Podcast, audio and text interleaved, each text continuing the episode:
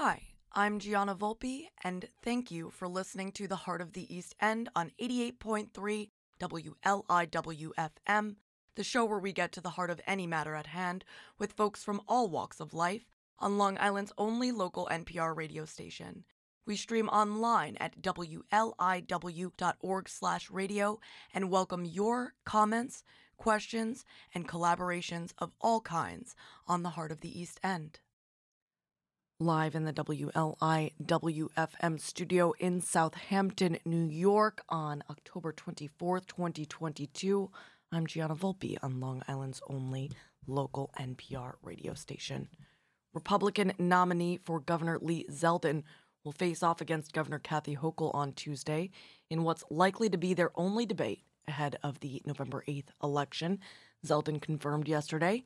The candidates will meet in Pace University at 7 p.m. tomorrow for the one hour debate set to air on Spectrum News. Zeldin, a member of Congress from Shirley, Long Island, revealed his decision to participate near the end of a 366 word statement Sunday, again calling Governor Hochul a coward for insisting on just one face to face matchup. When asked yesterday about her refusal to agree to additional dates, Hochul noted that a single debate was not unusual for New York governor's races. Quote, I also want to point out I'm still running the state of New York government. I don't have time to stand on a street corner screaming into the wind, Governor Hochul said. In other news, Michael Valva allegedly starved, beat, and emotionally abused his young sons, Suffolk County prosecutors have said during the former NYPD officer's second degree murder trial, which continues on Monday with testimony from the lead detective on the case. Michael O'Keefe reports on Newsday.com that the father allegedly forced Thomas Valva and his older brother Anthony to sleep, eat, and study for years in an unheated garage, often in freezing cold, often without mattresses, blankets, or nor pillows, according to testimony presented during the trial, now entering its fourth week. Valva exiled Anthony and Thomas to the garage as the de- temperature dipped to 19 degrees. Uh, Assistant District Attorney Laura Newcomb told the jury in Riverhead during her opening statement, and then hosed him hosed him down with freezing water from a spigot outside their Center Moriches home.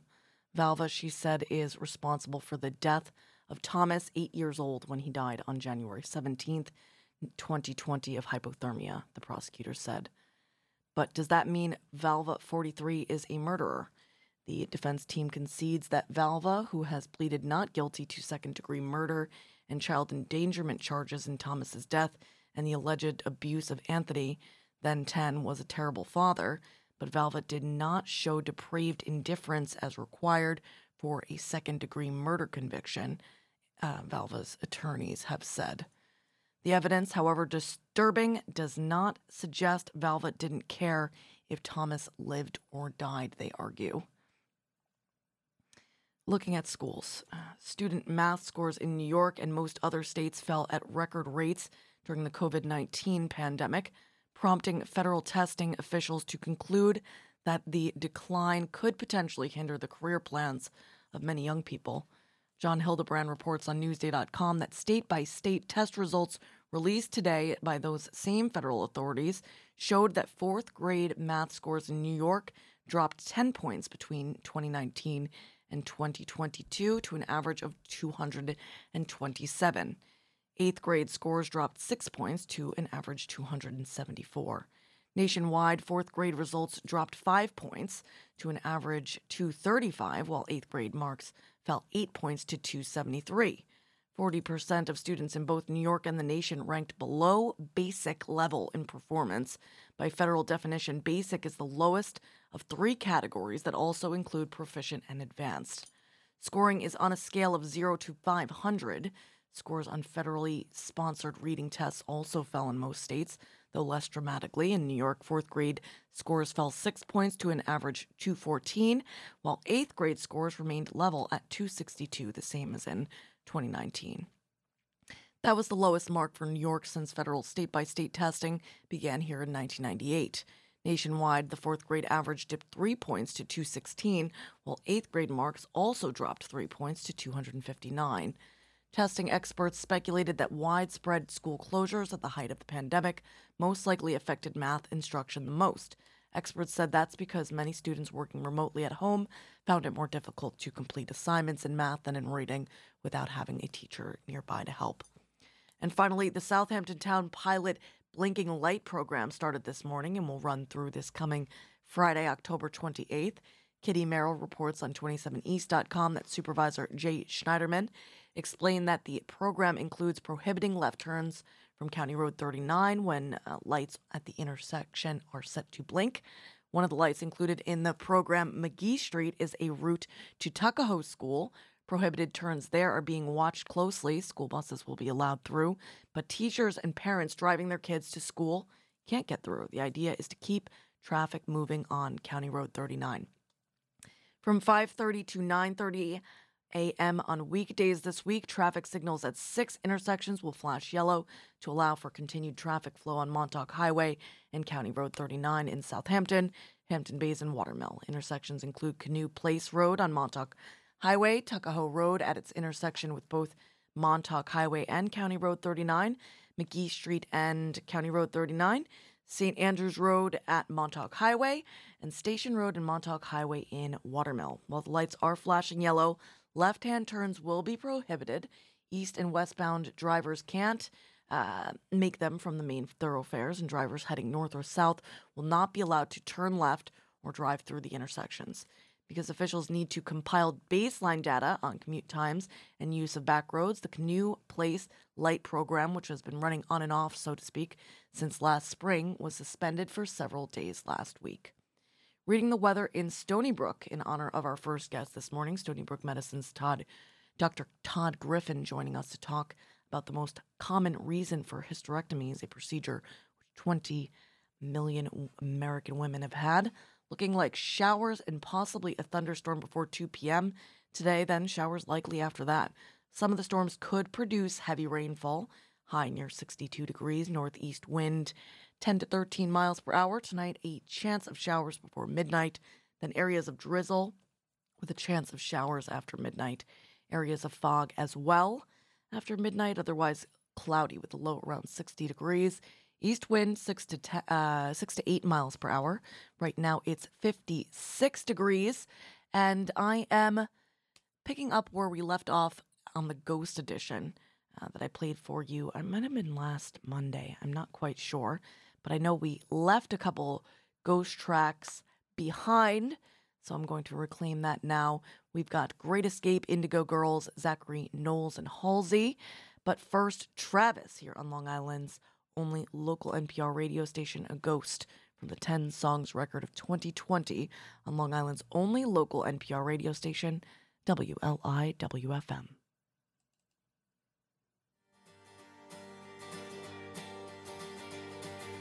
Line by line, we drew it up, had our feeling, threw it up, wrote the will and tore it up. I can't even say why. All my past is shoring up beating on my door won't stop. Good light, so I made it up. And I can't even say why. I can't even say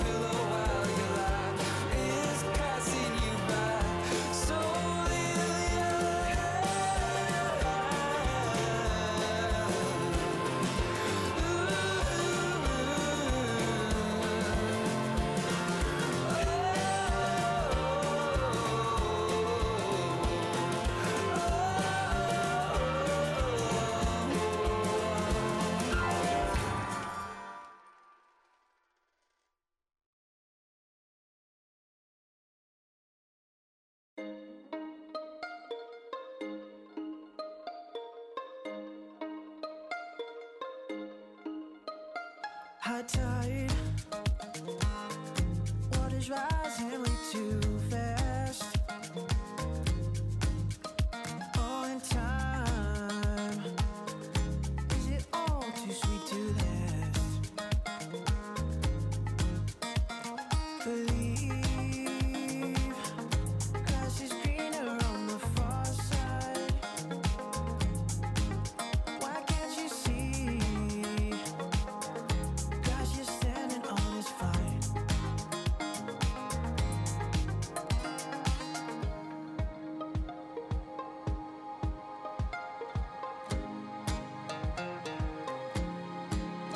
Because I'm chasing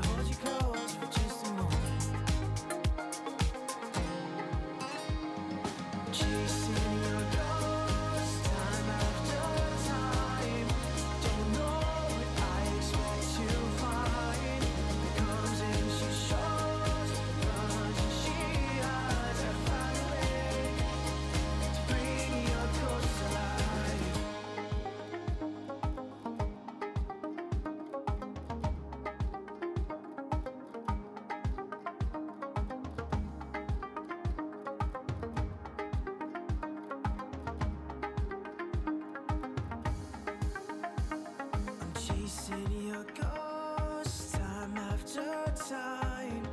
Don't know what I expect to find. She comes and she shows,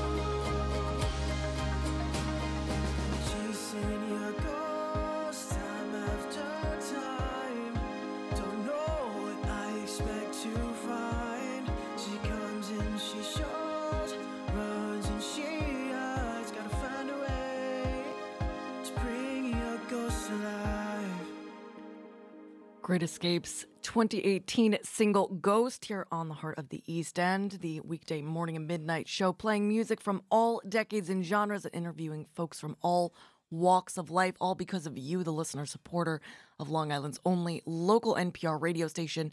WLIWFM 88.3 on the FM dial throughout eastern Long Island and coastal Connecticut, 96.9 in central and western Suffolk, of course, streaming online to wherever you are at WLIW.org slash radio.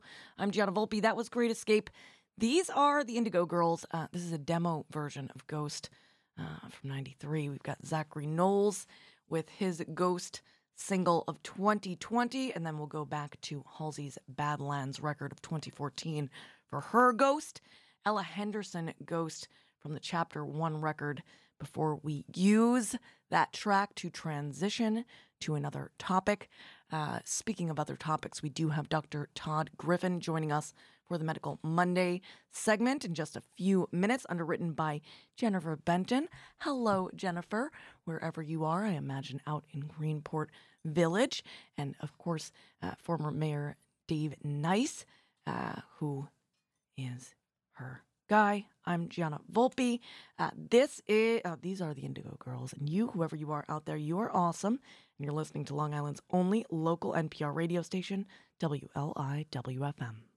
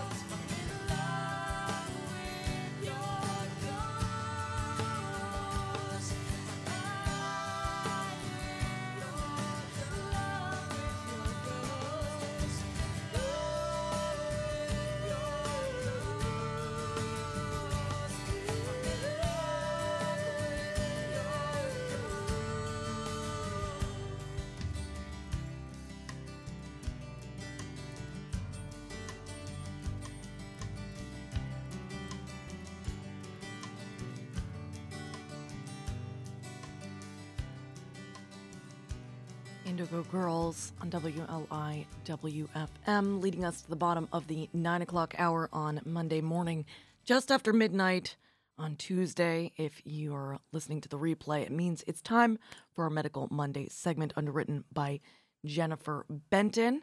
Uh, and we are honored to have Dr. Todd Griffin joining us from Stony Brook Medicine to talk about uh, uterine fibroids. It's a far cry away from July, which is a fibroid awareness month, but still an important topic. Thank you so much for joining us on WLIWFM, Dr. Griffin. Thank you very much for having me. So let's start from the bottom, doctor. What are fibroids for all the uterine having individuals out there? Sure. So fibroids are unfortunately a very common disorder. Right. So the the uterus itself, think of it as a big muscle, and the purpose of that muscle is to squeeze out a baby or to help squeeze out uh, a woman's uh, menstrual cycle. And what a fibroid is is that one of the muscle cells essentially makes multiple copies of itself, and you get a ball of muscle. So essentially, a fibroid is a ball of muscle that sits within the uterus, um, and you know we'll see maybe as high as maybe 60 to 70 percent of women will have fibroids. Right, by, Um, by most of the fibroids may be small, and, and, you know, like pea-sized or grape-sized. and sorry to But when they sorry get to bigger, s- they can cause problems. Dr. Dr. Griffin, just to to um, let folks know, it's a, as the women age, right? So so twenty to twenty five percent of women of reproductive age have fibroids, Correct. and then by the age of fifty, up to eighty percent of Black women, seventy percent of white women will have them as well. Correct. So it, you know it's it's definitely a disease that we see progresses during reproductive ages. So you know as as women move further through the reproductive time, they will grow over time. So early earlier in the reproductive ages, we may not be able to see them, or they're small and and not causing a problem. But obviously, as we get older and as the fibroids grow, they can cause different issues. Now, is there anything that can be done besides having a hysterectomy? I understand that it's the, the most common reason for uh, someone to have one, a hysterectomy, I mean. Yes, so there's there's a number of different ways. It really depends on what the problem is, right? So fibroids can cause problems around causing heavy menstrual bleeding. Okay. Um, they can also cause fertility issues, and then as they get bigger, they can also cause issues where they're pushing on other organs and causing, you know, um, uh, maybe bladder symptoms, bowel symptoms, other things like that. So when patients are young, where fertility is still something that they would like to maintain, there are ways to treat the fibroids either surgically or medically or, or some newer devices that can also treat fibroids to help either remove the fibroids, fibroids or shrink the fibroids so that women can maintain their fertility.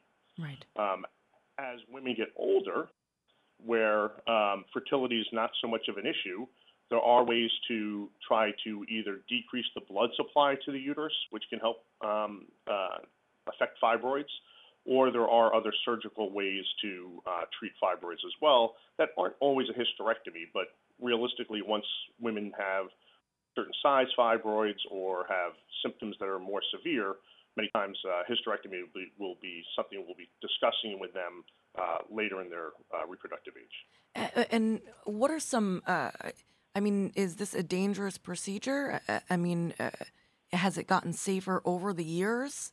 How, also, how new? Uh, a hysterectomy, you mean? Or, Yeah, or yeah, and- Removal of fibroids and how- Yeah, Right, it- so yeah, so our, our our techniques for all those different procedures, whether it's to do a the surgical term for removing a fibroid but leaving the uterus is called a myomectomy. So we used to have to do all myomectomies, especially on fertility uh, when women were still their uh, fertility ages. We would have to do them as an open procedure, which was uh, you know a few day hospital stay. It was a big recovery. right. Now we can do those pretty much, you know, probably 90, 95% of them we can do minimally invasive, meaning we can do it uh, using advanced laparoscopic techniques or using robotic technology That's fantastic. uh, to assist with the surgery. Are and then d- similarly for hysterectomies, you know, when I was training 20 years ago, you know, we probably did, you know, 95% of our hysterectomies were done open, meaning a big incision in the belly, and 5% were done minimally invasive. Now it's flipped completely the opposite. So we can do 90% or so, 95% can be done minimally invasive so patients can actually have their surgery, go home the same day, have a much shorter recovery. So our surgical techniques have gotten a lot better. You know, our ability to prevent fibroids and to uh, do other things has not really changed. Mhm. And so I think that's the area where we still need a lot of research on how can we have better ways of treating fibroids that don't require surgery? How do we have better ways of helping prevent fibroids? Right. I think that's the area where there needs to be a lot of um, Uh, uh, research. effort put in. So, so what what do we know as of now? Is there anything that we know as far as uh, maintaining our our own health? How can we possibly, uh, of of the little that we do know, prevent or slow or et cetera, as far as fibroids are concerned? So I think you know for for now we don't really have great prevention therapies. Mm. I think a lot of it is knowing that you have them, Right. and then being able to make the decisions, especially around the fertility patients, earlier than later. So you know one of the things that I see often is women who come who get sent to me in their late 30s, early 40s, who haven't had ch- a child yet, and now they have very large fibroids. And so there's two things that we have to worry about then. One is can we make the uterus normal to be a receptacle for pregnancy? And then we have to worry about their ovarian function is actually can get pregnant without help. And so for me, I think the, the thing that I want to get across to women more more so than ever is that, you know, at a younger age, please be aware, do you have fibroids? Let's let's make sure we're having conversations and optimizing their outcomes for future pregnancy.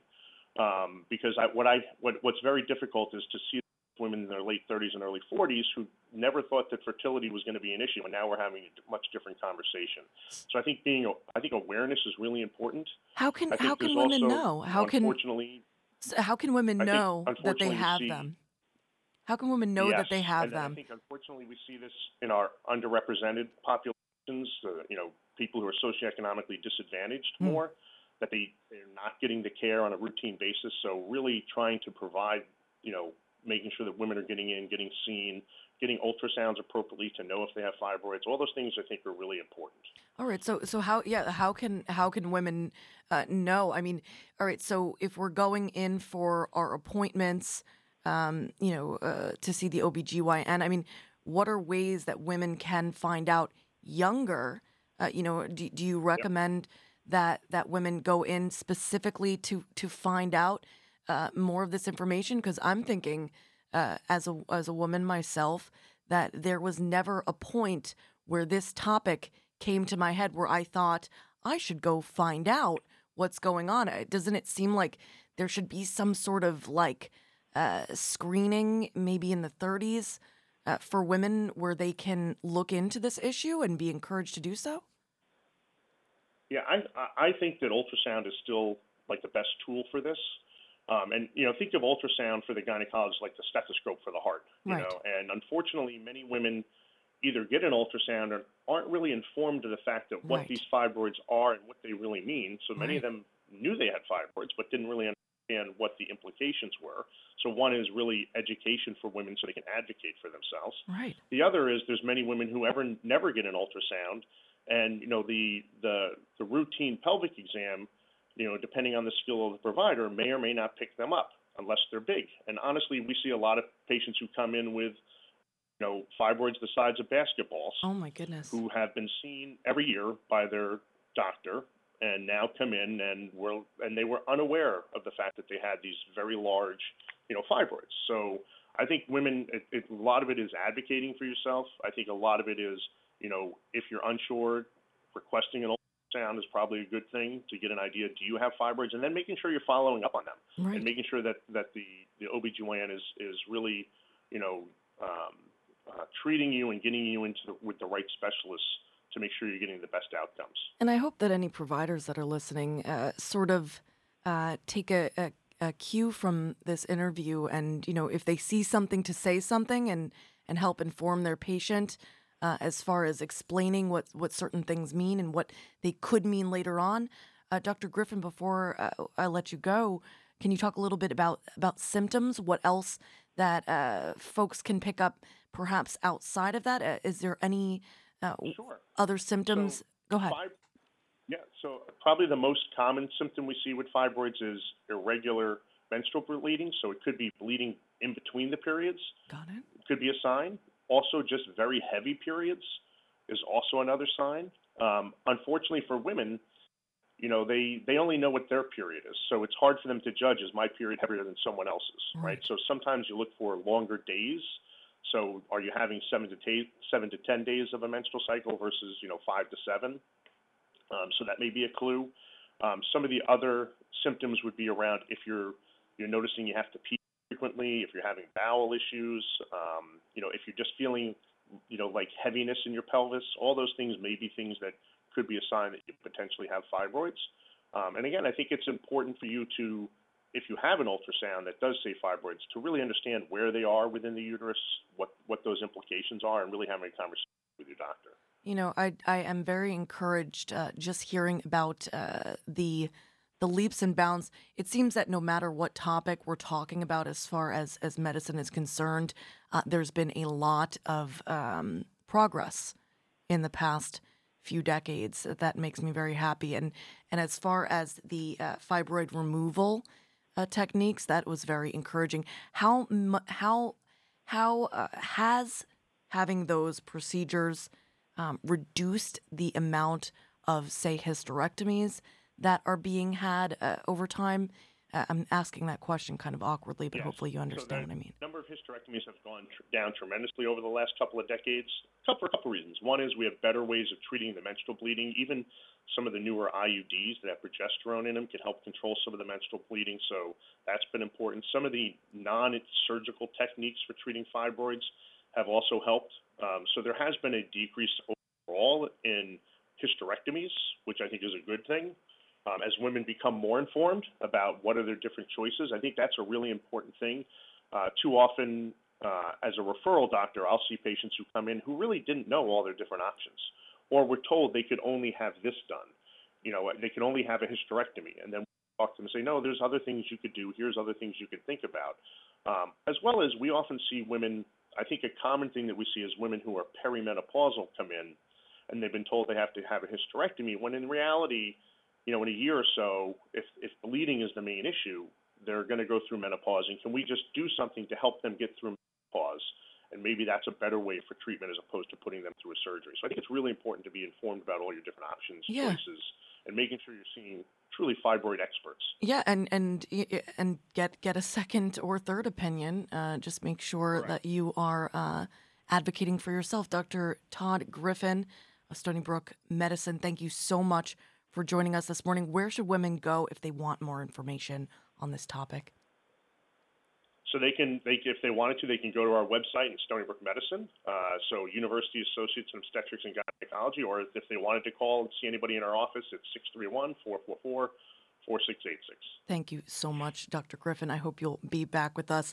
I am Gianna Volpe. That's Dr. Todd Griffin. This is Zachary Knowles. And you, whoever you are out there, you are awesome. And you just heard the Medical Monday segment, underwritten by Jennifer Benton, right here on Long Island's only local NPR radio station, WLI WFM. I know you read 'em. I know you see, but you don't answer me. And I get the message, yeah. You don't wanna deal with it. Sorry for the drama. No, you only got a minute. Tell me what I'm feeling. Maybe I'm overreacting. That's been known to happen. Conversations that we had. You kept your head down. Were you even listening? And don't say that you had my back. I'm looking around. It's looking like you've been a ghost lately. I know you read 'em. I know you see, but you don't answer me. I get the message. I guess you're fed up on the. Yeah.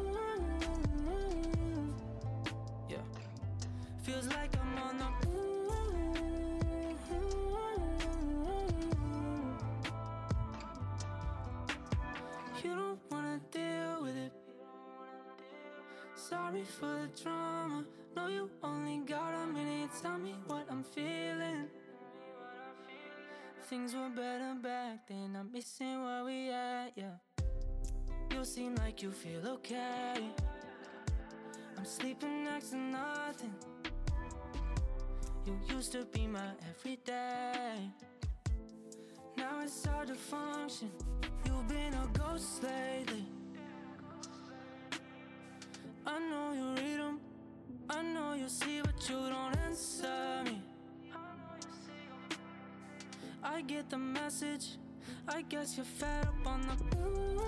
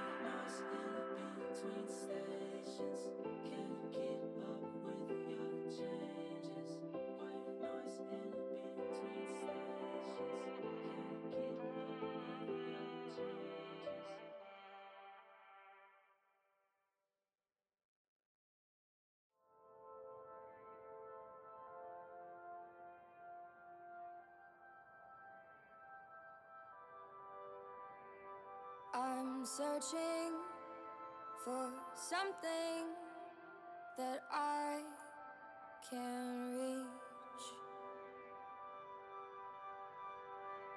I don't like them innocent. I don't want no face fresh. Want them wearing leather bag and let me be your taste test. I like the sad eyes, bad guys, mouth full of white lies. Kiss me in the corridor, but quick to tell me goodbye. You say that you're no good for me, cause I'm always tugging at your sleeve. And I swear I hate you when you leave.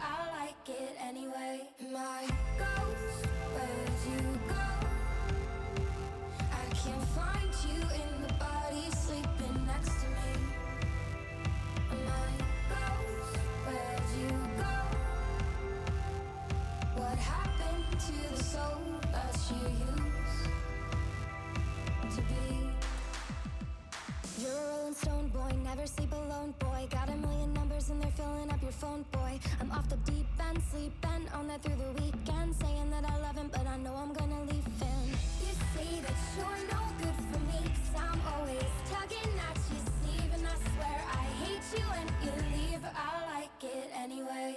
My ghost, where'd you go?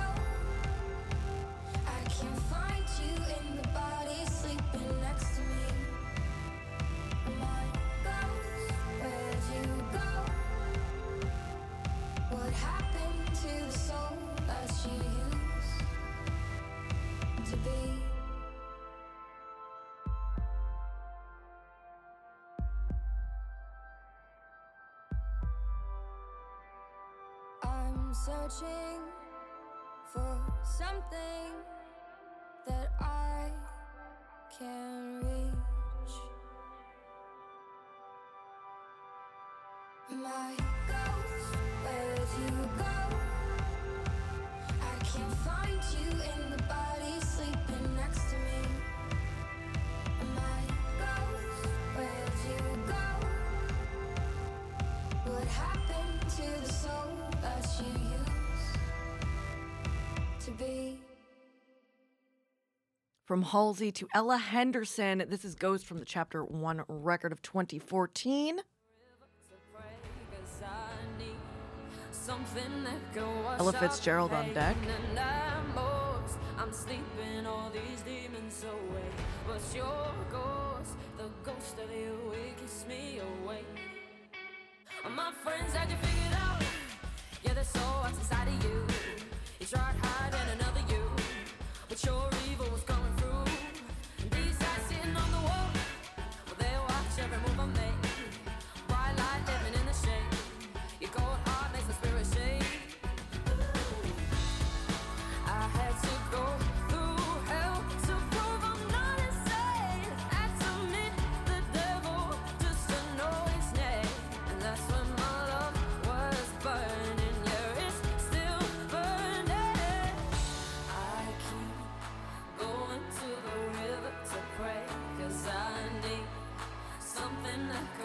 of the pain.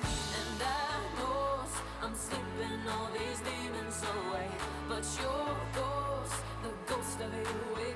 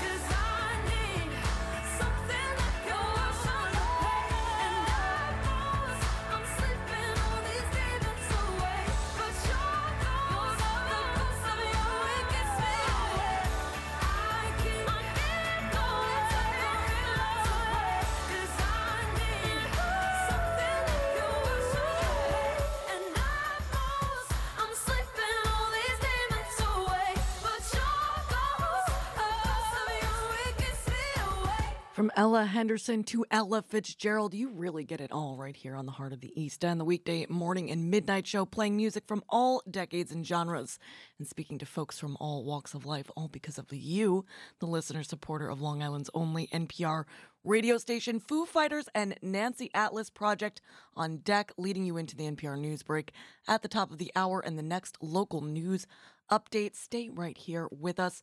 Uh, Southampton Town uh, Police Lieutenant Susan Ralph will be joining us at the bottom of the next hour. I'm Gianna Volpe. This is Ella Fitzgerald, and you, whoever you are out there, you're awesome. And you're listening to WLI WFM NPR Radio.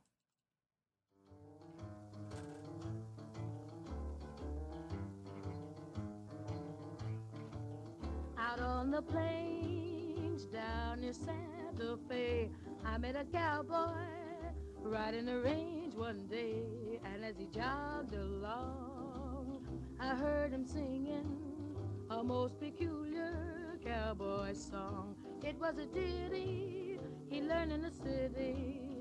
Come ta come a ta Get along. Get hip, little dog. Get along. Better be on your way. Get along. Get hip, little doggy. And he trucked him on down that old fairway, singing his cow cow boogie in the strangest way. Coming to ya ya yay, coming to yip till ya yay. Singing his cowboy songs, he's just too much. He's got a knocked out western accent with a Harlem touch. He was raised on local weed. He's what you call a swing half breed, singing his cow cow boogie in the strangest way. Come a die, come a die, Get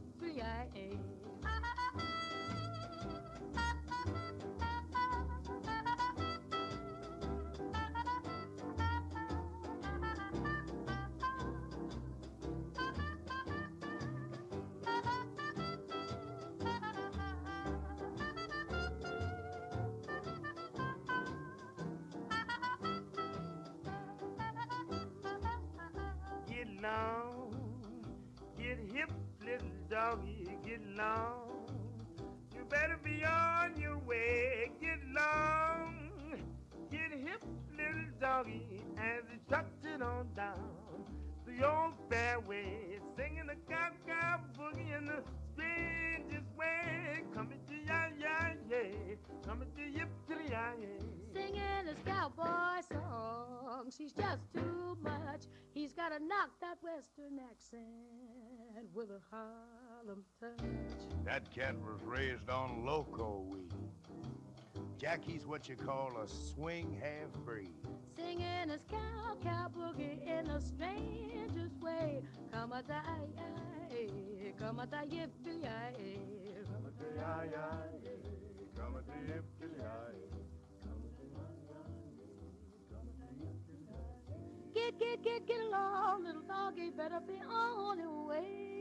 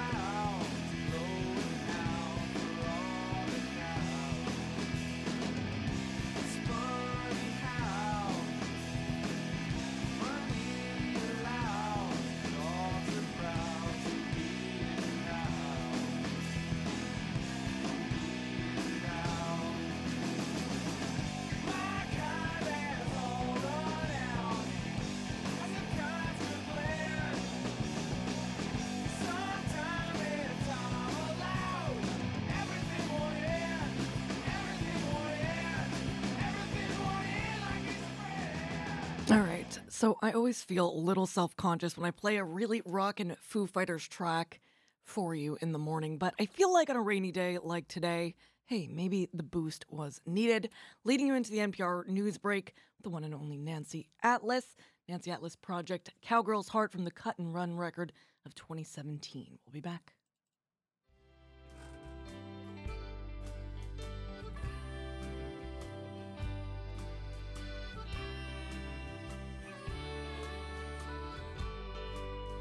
Cause I've got a cowgirl's heart, and it's a wandering thing.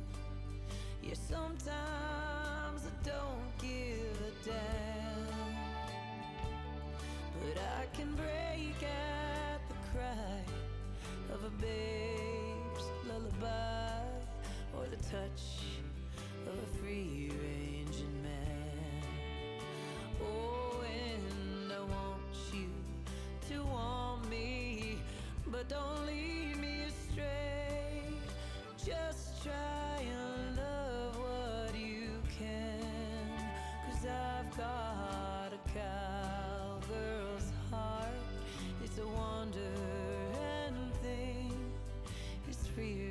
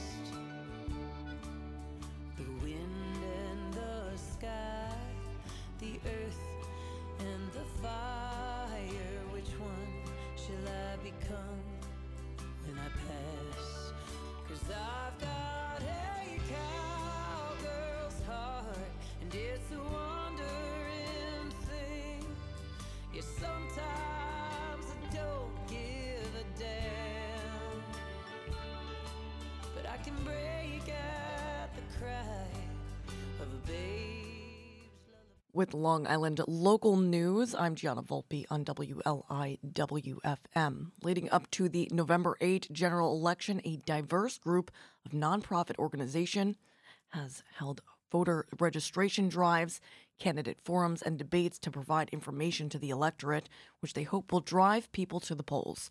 The League of Women Voters has created a website, vote411.org, where people can type in their address, find out what's on the ballot, and the candidates running for office.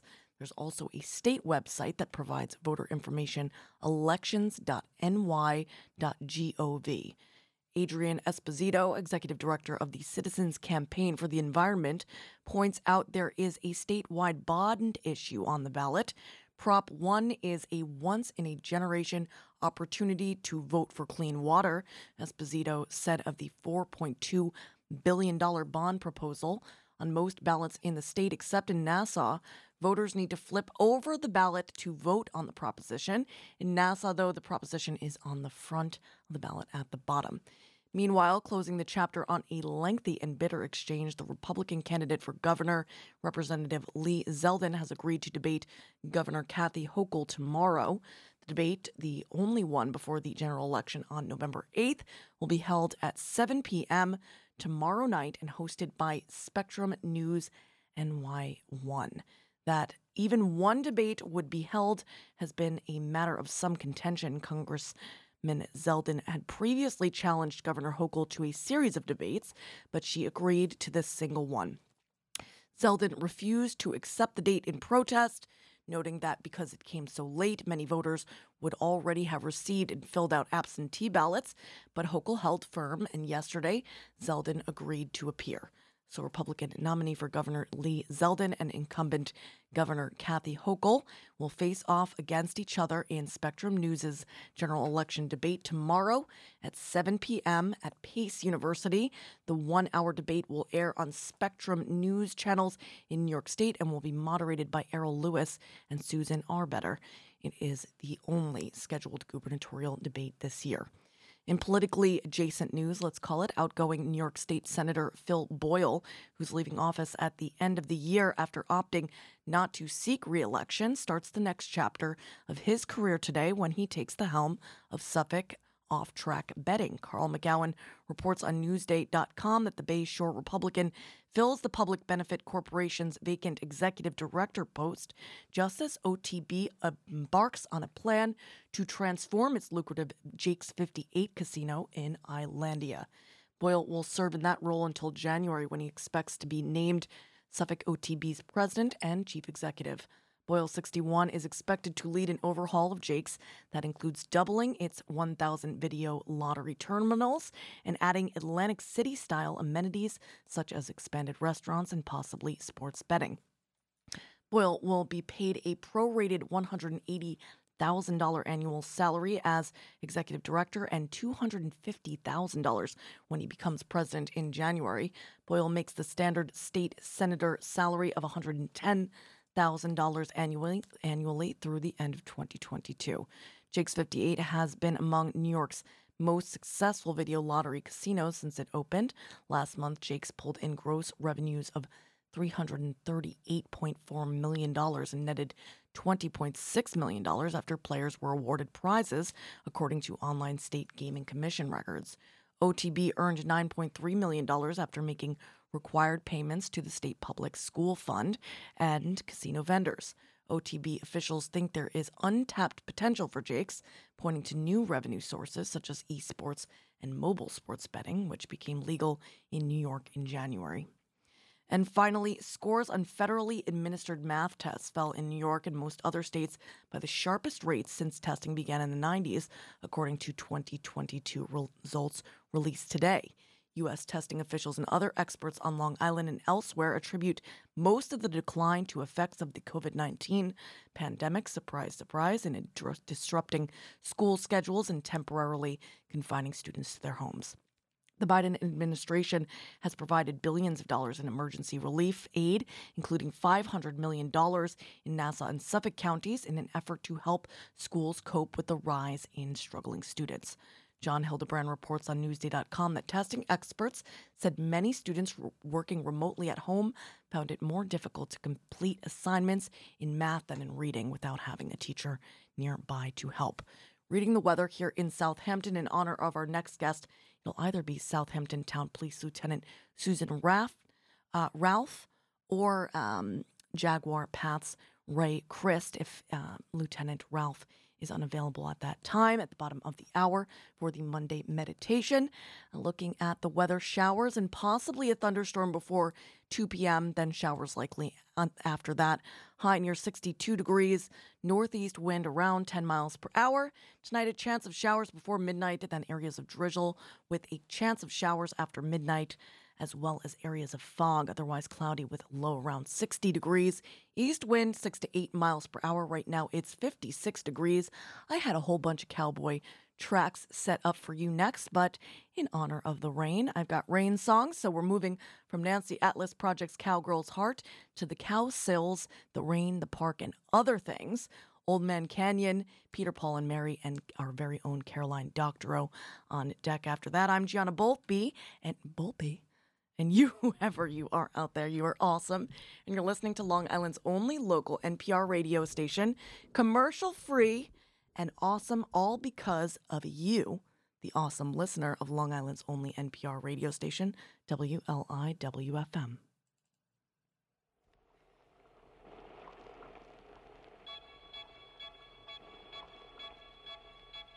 I saw her sitting in the rain,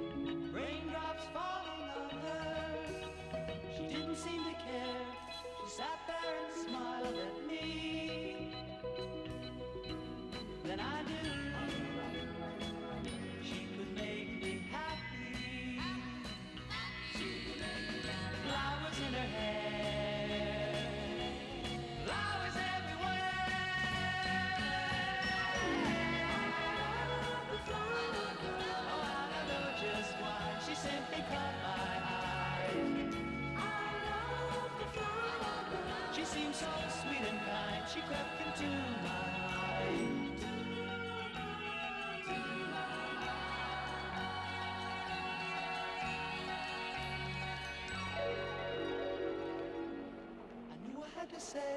love.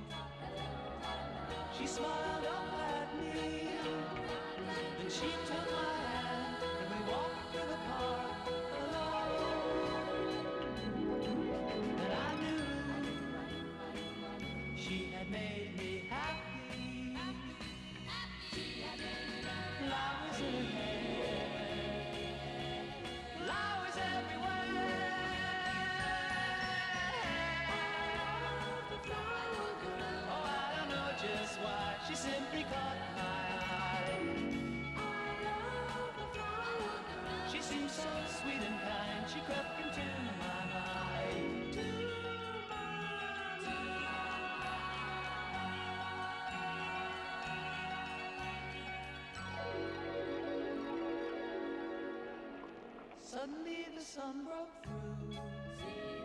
I turned around, she was gone. All I had left was one.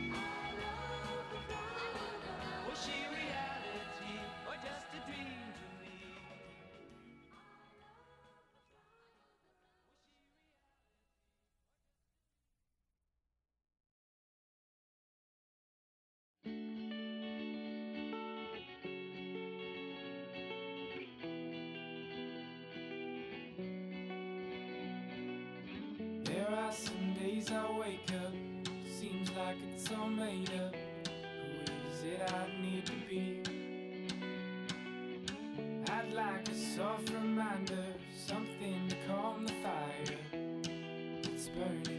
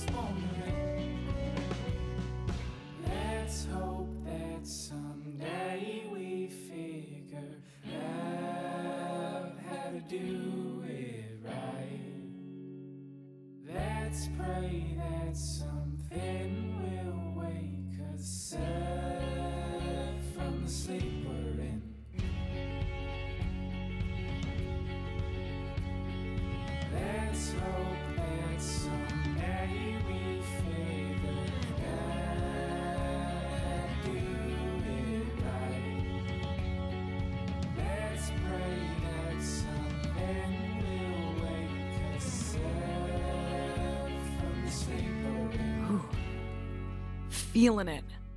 Uh, I think that I only just recently introduced y'all to this uh, band, Old Man Canyon. Loved that track, In the Rain, from the Phantom and Friends EP of 2014. Hopping back to 65 for a little Peter, Paul, and Mary.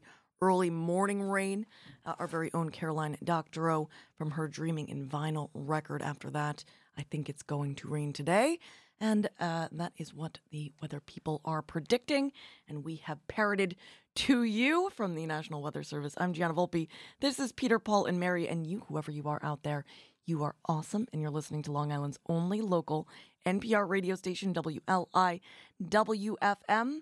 88.3 on the FM dial throughout eastern Long Island and coastal Connecticut, 96.9 um, in central and western Suffolk, of course, streaming online to wherever you are at wliw.org slash radio. Speaking of local music, uh, this Wednesday is NPR's uh, third annual Music Day. We're going to be having two performances live in WLIWFM Studio 51 that morning.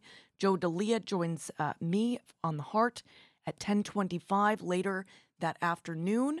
Inda Eaton will join Brian Cosgrove on the afternoon ramble. Uh, you're not going to want to miss it, so make sure your dials are set accordingly to WLIWFM.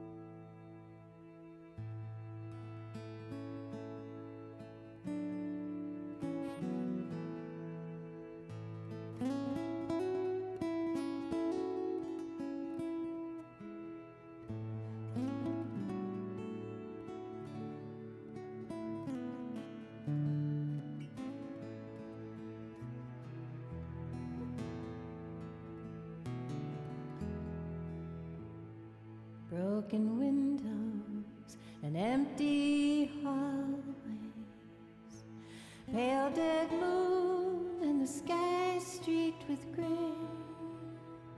Human kindness overflowing, and I think it's going to rain today.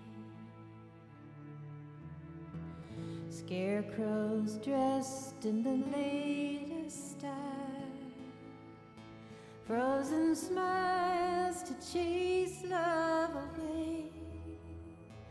Human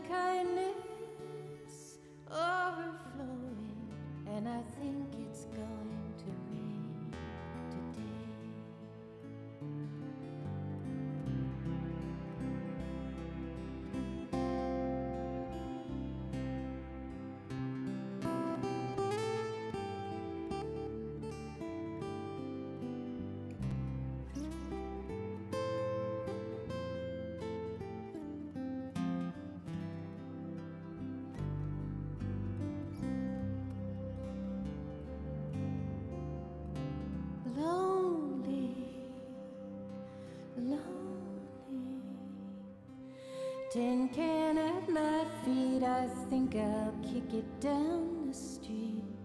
That's no way to treat a friend. Right before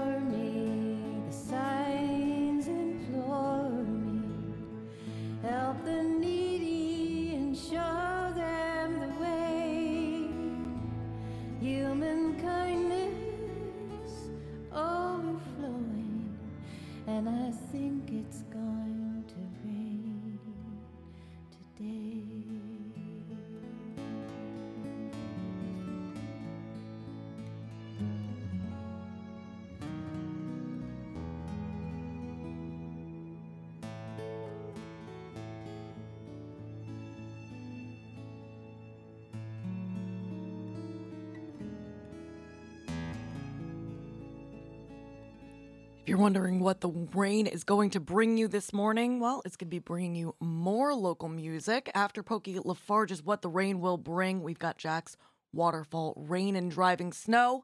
I'm fairly confident that that is not what today's rain will bring. Uh, more likely, we'll have raindrops and teardrops, but hoping you're not crying out there. Jetty Coon's Copper Raindrops on after that. Uh, then Bobby Vinton's Rain, Rain, Go Away. After that, my favorite rain song on the record as saying Rain on the Roof, The Lovin' Spoonful is my favorite. I'm Gianna Volpe. This is Pokey LaFarge, and you, whoever you are out there, you are awesome. And you're listening to the rain edition of The Heart here on Long Island's only local NPR radio station, WLIWFM.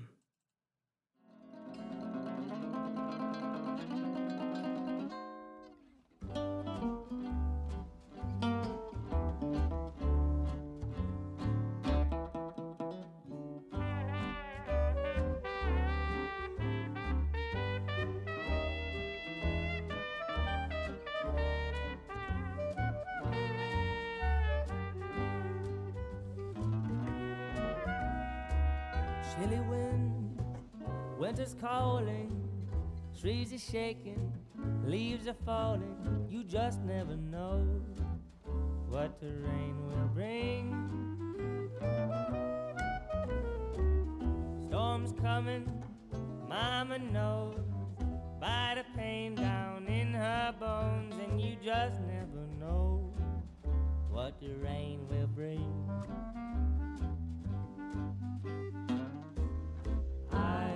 I've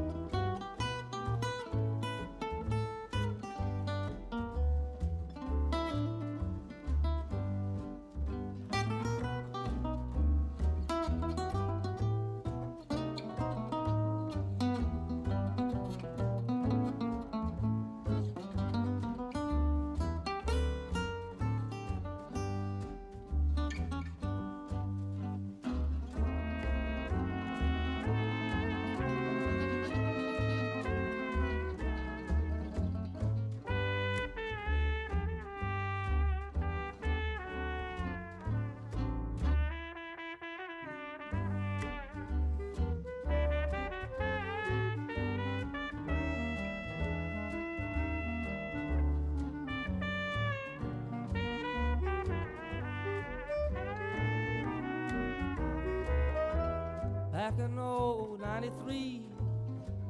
The Mississippi had a way with me, and you just never know what the rain will bring. Sometimes it stops as soon as it starts. Other times you wish you had Noah's Ark, and you just never know what the rain will bring.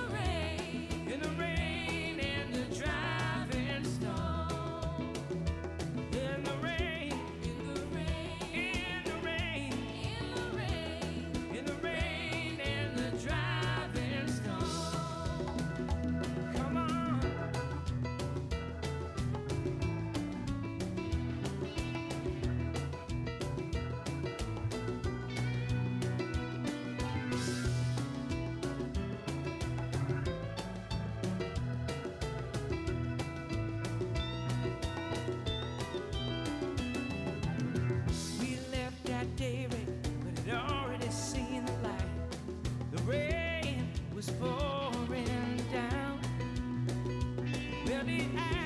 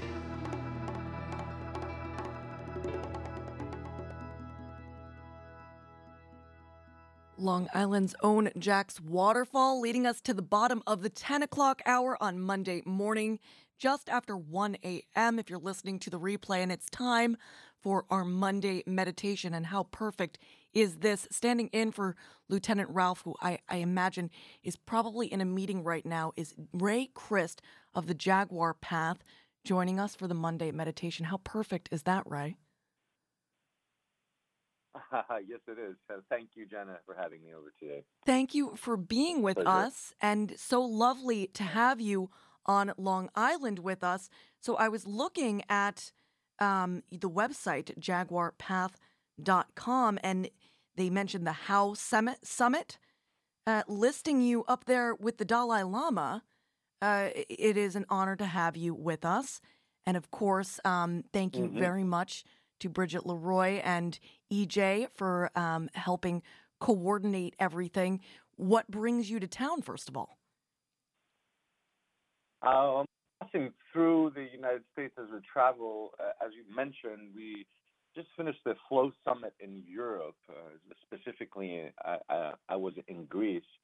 Uh, the Flow Summit is a international movement of getting teachers from around the world uh, to be heard. So, list of uh, 20 teachers from around the world, uh, including, as you mentioned, the Dalai Lama, Dr. Dispenza, Dr. Joe Dispenza, and more. We're all essentially talking and bringing up the subject of consciousness. Um, I want to say kindness and and bringing that consciousness and kindness and passion to the world, and in essence, an awakening, an awakening of who am I, what am I here to serve? You know, many many times we, we're we're walking our life and we have good days, bad days, and we're all trying to have really great days. Uh, but is there a moment that we pause on that and put that aside? That that how can I have a great day today? And maybe bring up and say, how can I be of great offering today? Right. Often, So, yeah, often. my help- take Oh, where sorry, I'm go ahead. coming from, having uh, received a lot of help in healing myself from cancer, both from Western medicine, but also from the shamans of Peru, I'm bringing next the Dalai Lama, who brings that Tibetan uh, philosophy. I'm bringing the the Peruvian philosophy, if you want, of how can I be in balance with the earth and with people around me. So much wisdom there. I, I'm trying to be kind to myself for calling it the How Summit, saying, okay, well, it kind of looked like how flow makes a lot more It sense. is the How Summit, actually. it is the How How to Flow Summit. Amen. ways, that's correct. All right. So, and and you know, I, I just want to say, uh, one way that you can have a, a good day or a great day is forgiving yourself for uh, small missteps. I can't tell you how many times uh, focusing on uh, what's going wrong has prevented uh, what's going right from really uh, taking over. Can you talk a little bit, uh, Ray, about uh, how you found uh, shamanism, how you found uh, Tibetan and Peruvian wisdoms uh, in your life? Um, it, it's been a, a wonderful journey. It's been a wonderful hero's journey. Difficult in the beginning, but yet wonderful. And uh, I just feel blessed to have walked this path.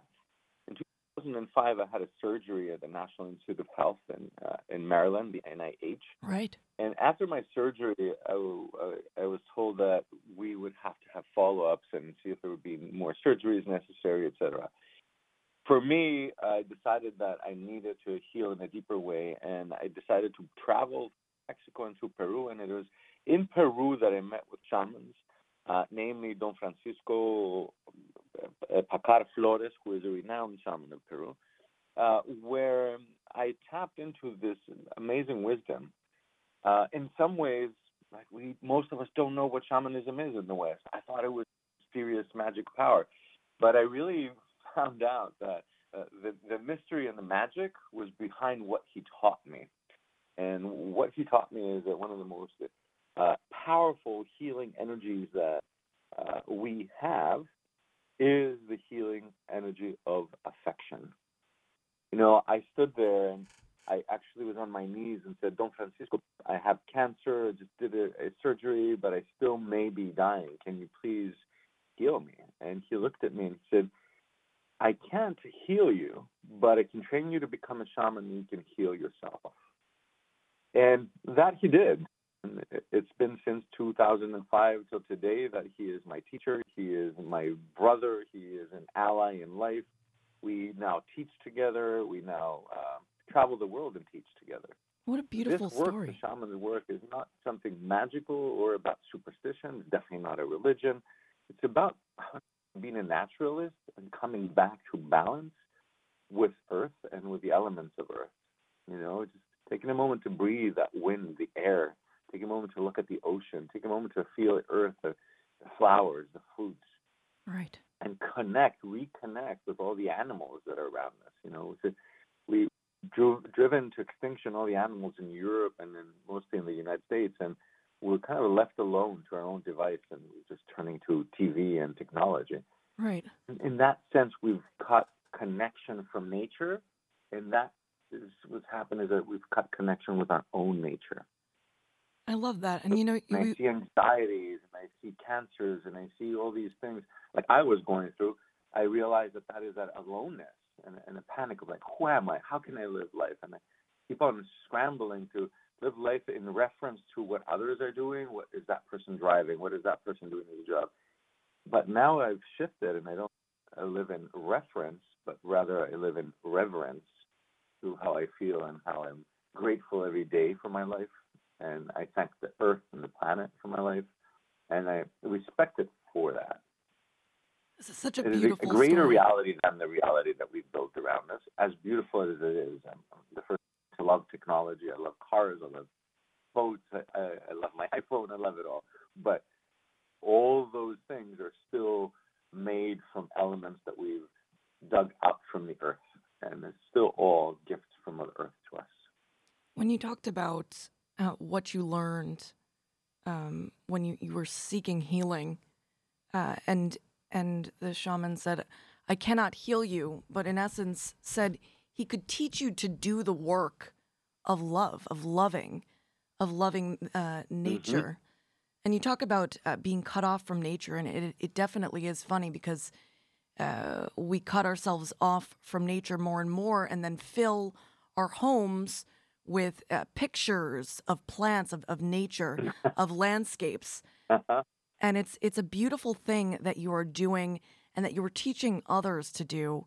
Um, before I left you let you go, because I know we're we're getting close to time. Uh, how can or will you be back in the area? Are you uh, going to be teaching around here?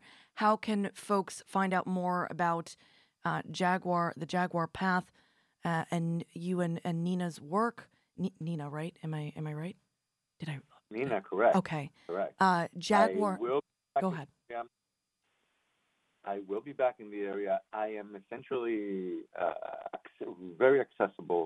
All you have to do is uh, Google the jaguarpath.com, and you will find us. Our our teachings and essentially our school is an online school now. We do travel to different countries, and you find us here and there in the United States, in Peru, in Greece.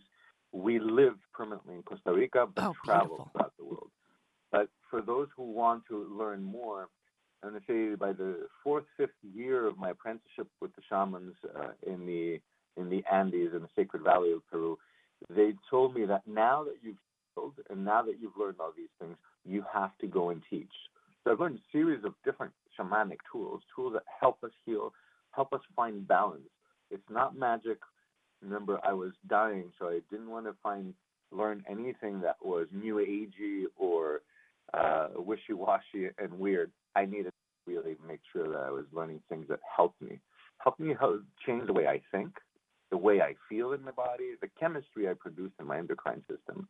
So now through the Jaguar Path, we have a nine-month training that is actually beginning, uh, starting again this year for the 15th year in a row.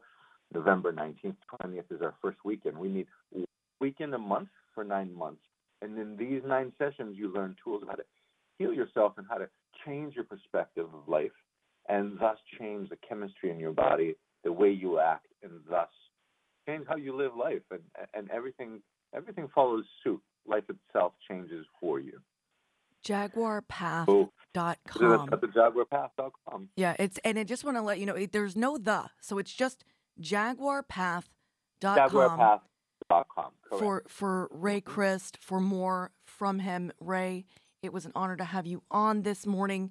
Um, I do want to say to folks out there that where Ray lives, Costa Rica, is the most beautifully biologically diverse place on the planet that I've ever had the uh, the total privilege of being able to visit, and I am not surprised at all that you have based yourself there. Pura Vida, Ray, and uh, blessings to you and to Bridget EJ, all of those uh, with you this morning. I'm Gianna Volpe.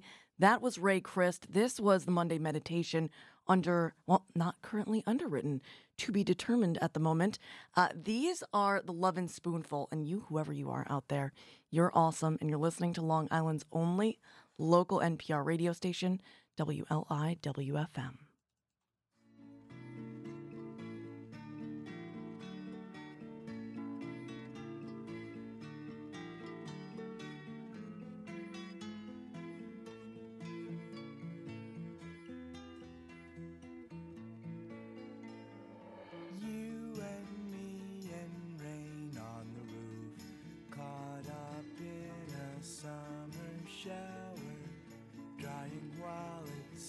The flowers. Maybe we'll be caught for hours, waiting out the sun. You and me were gabbing away, dreamy conversation sitting in the hay. Honey, how long was I laughing in the rain with you? Cause I didn't feel a drop till the thunder brought us to.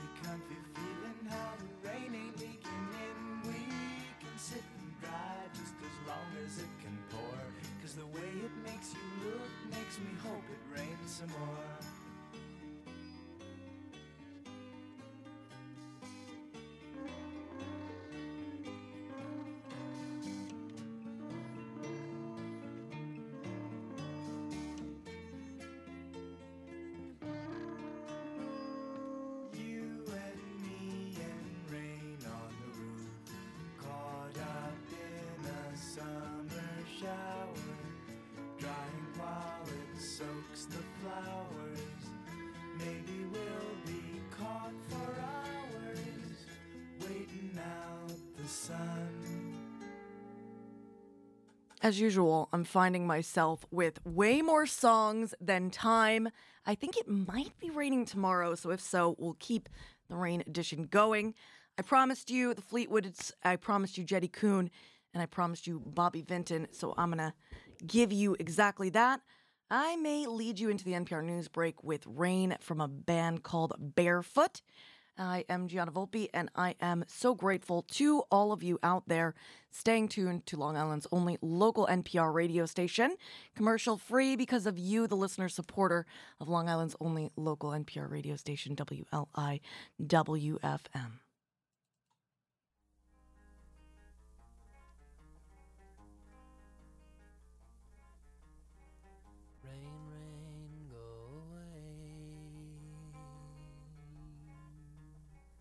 Dum dum dum dum dum dum dum. dum dum Raindrops falling, raindrops, teardrops, lonely teardrops, raindrops from the sky, listening to raindrops from the skies, teardrops from my eyes, feeling of the teardrops from my eyes. Rain, rain, go away. Come again another day. When you come, bring my love to stay.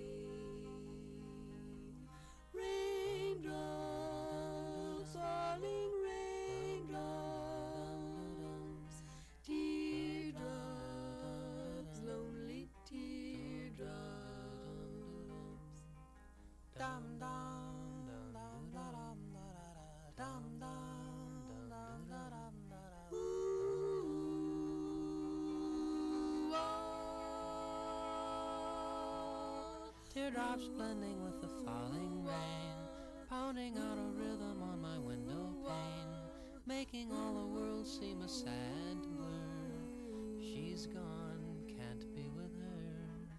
Rain, rain, go away, come again another day. When you come, bring my love to stay.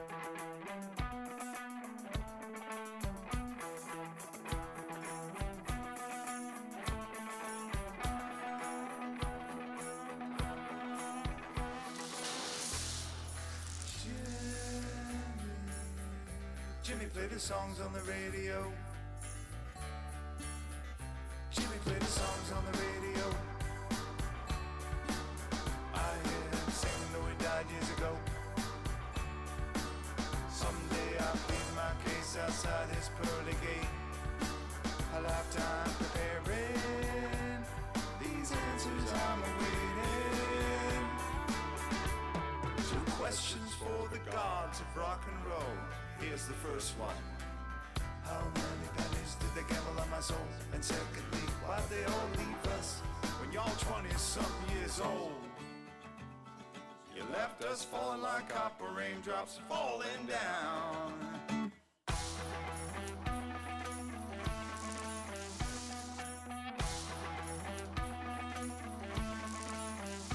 John sent his love through my stereo.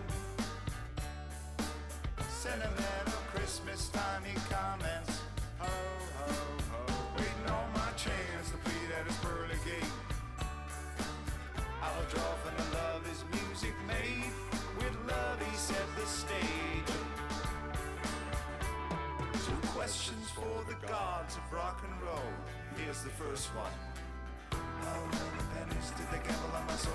And secondly, why'd they all leave us when y'all 20 something years old? You left us falling like copper raindrops falling down.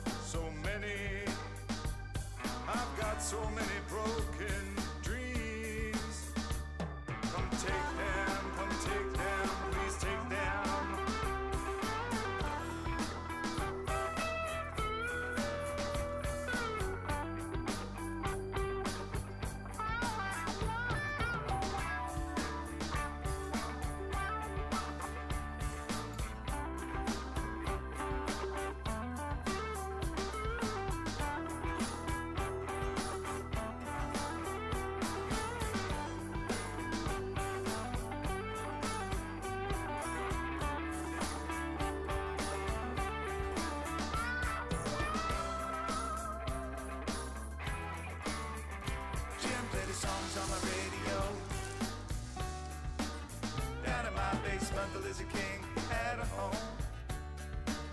If I could plead my case outside his early gate, I would have a book of gems, poems just in case.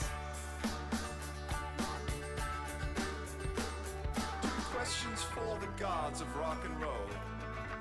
Here's the first one. How many pennies will you gamble on my soul? And secondly, why y'all leave us? We all 20 some years old.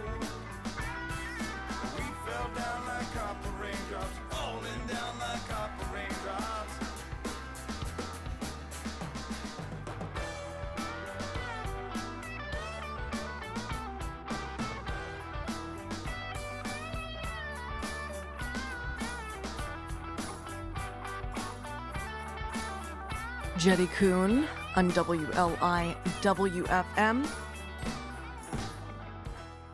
Imagine my embarrassment when it took me asking Nancy Atlas about Jetty Coon to find out that it was her husband's band uh, live from WLI WFM Studio 51. My ignorance just forever in that interview.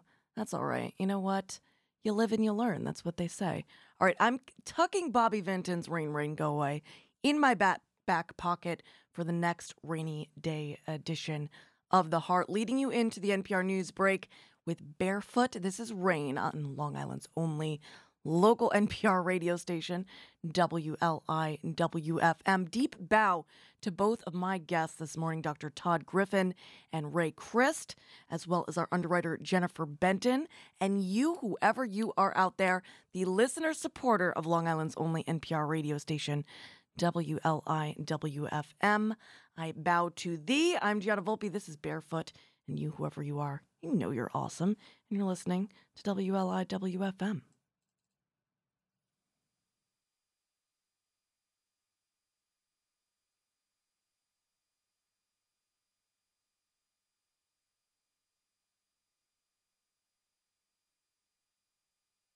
I don't hear anything. Do you? OMG. I don't know what kind of black magic that is, but I'm going to find out how I can play Barefoot Rain for you from another source since I don't hear anything coming through. Oh, I can't find it. What's this song? I'm going to play it. It looks like the song I'm pulling up is called Barefoot in the Rain from Adrian John Sosta. Oh, I see what it is. It's because the phone is up and the. St- you know what? That's me. Oh, Gigi.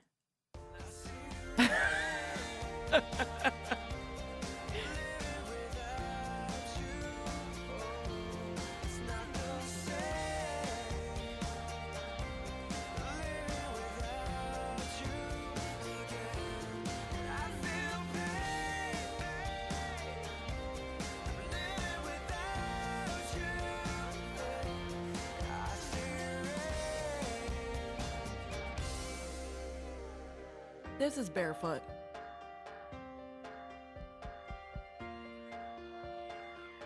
I'm a silly goose.